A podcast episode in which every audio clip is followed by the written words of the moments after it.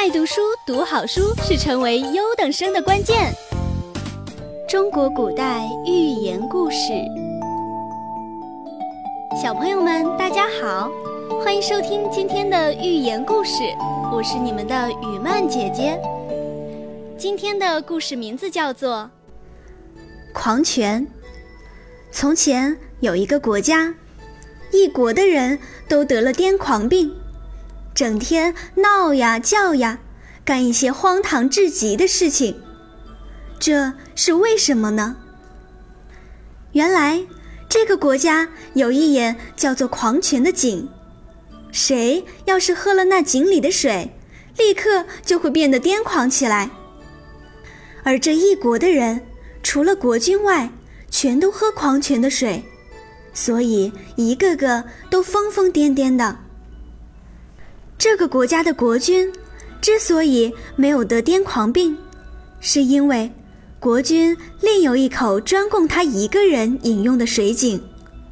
然而，全国的人都得了癫狂病，在他们眼里，无病的国君与众不同的样子，倒成了一种病态。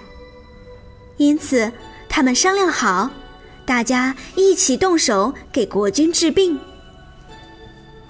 这些人轮番给国君拔火罐、扎针灸、熏艾蒿、服草药，能用的办法全用上了。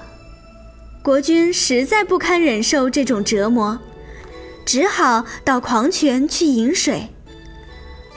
国君喝了狂泉的水以后，马上就得了癫狂病，也变成了疯子。于是，这个国家从上到下。无论国君还是臣民，都一样癫狂；无论大人还是小孩，都一样荒谬。所有的人都一样疯疯癫癫，这样大家反而都高高兴兴、心安理得了。